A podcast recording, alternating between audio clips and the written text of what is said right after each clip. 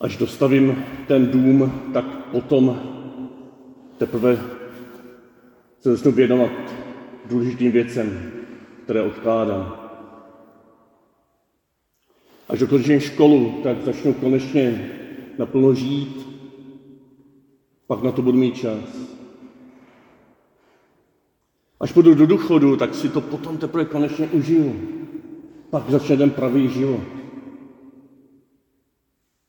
Sami si dosaďte nějaké vaše vlastní až.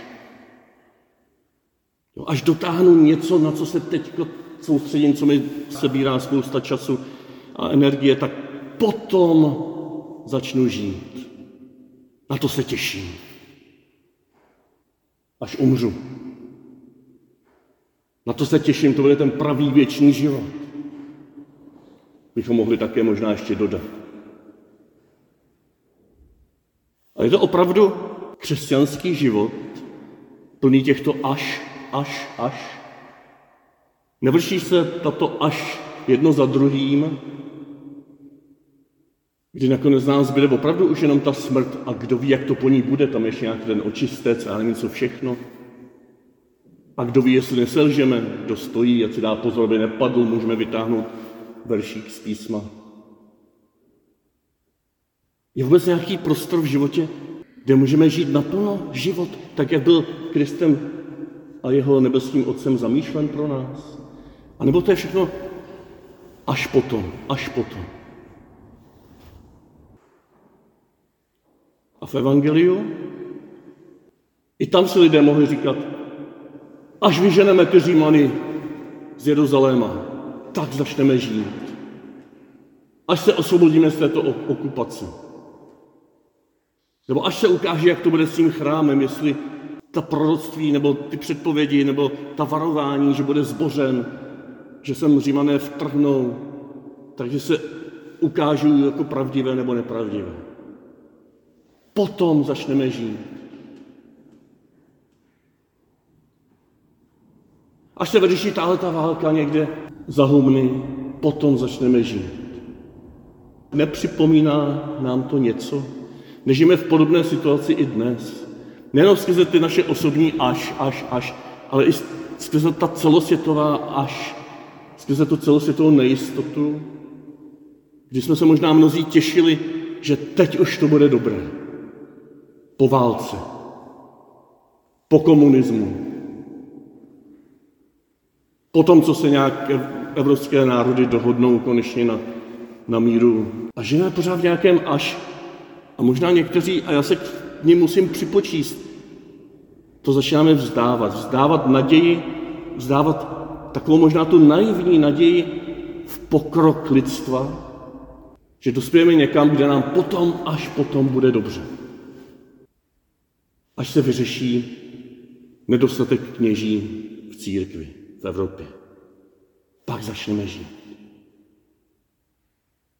Tady na faři bude bydlet nový farář. Pak začneme žít. A teď už tušíte, že toto není kritika, toto je konstatování. Já se k tomu připojuju, protože tomu někdy také propadám a těším se, že by něco mělo být jinak a potom, že už to bude dobré. A ty dnešní texty když to hodně zjednoduším, nám říkají, prosím vás, neprošvihněte ten den hospodinů, v ten den Kristova příchodu, neprošvihněte to slunce spravedlnosti, neprošvihněte toho přicházejícího teď a tady uprostřed vás. On vám bude stírat vaše slzy uprostřed bolesti. On vám bude dávat naději uprostřed beznaděje. On touží s vámi žít uprostřed našich a jeho kříže. On s námi touží žít jako se svou milovanou nevěstou už teď a tady. Proto říká, neběhejte za tím nebo za oním, kdo vám slibuje hory a doly, že to za vás vyřeší, ať už politicky nebo církevně nebo osobně. Nevkládejte naději ani do sebe, že až tohle to strhnete, až tohle to doděláte, že potom bude dobře.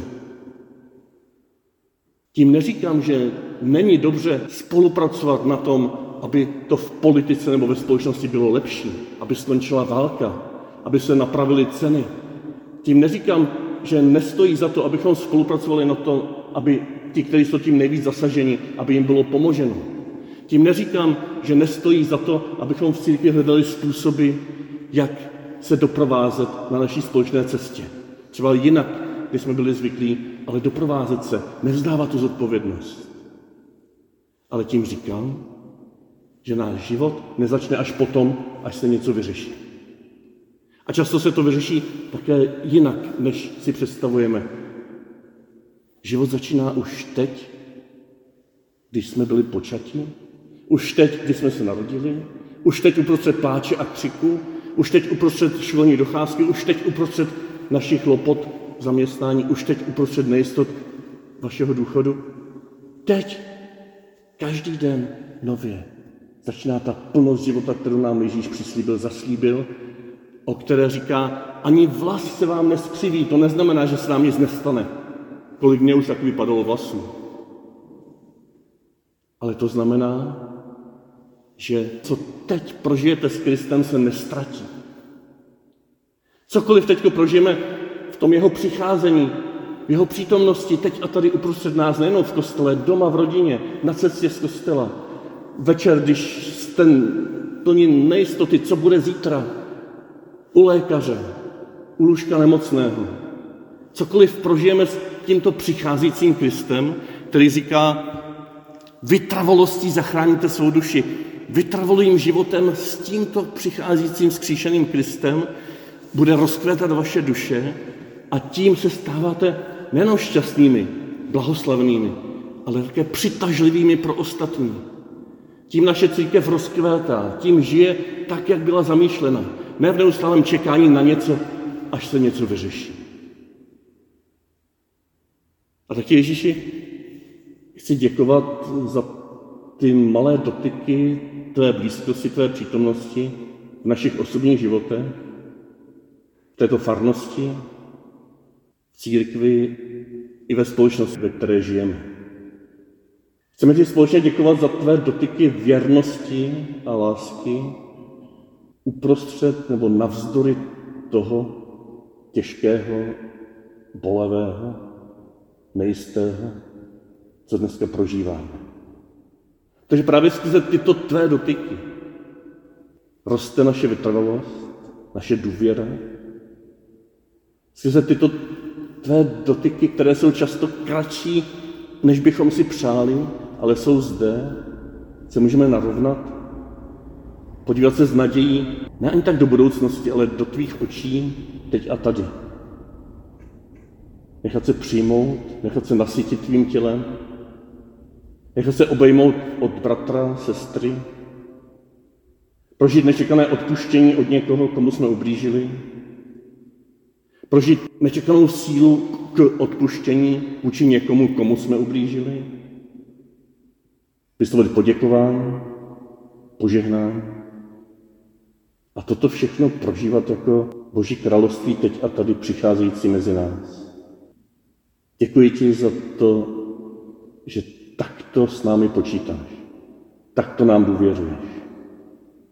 Takto si vůči nám vytrvalý, trpělivý, znovu a znovu přicházející a toužící po naší vytrvalosti, po naší trpělivosti, po naší naději.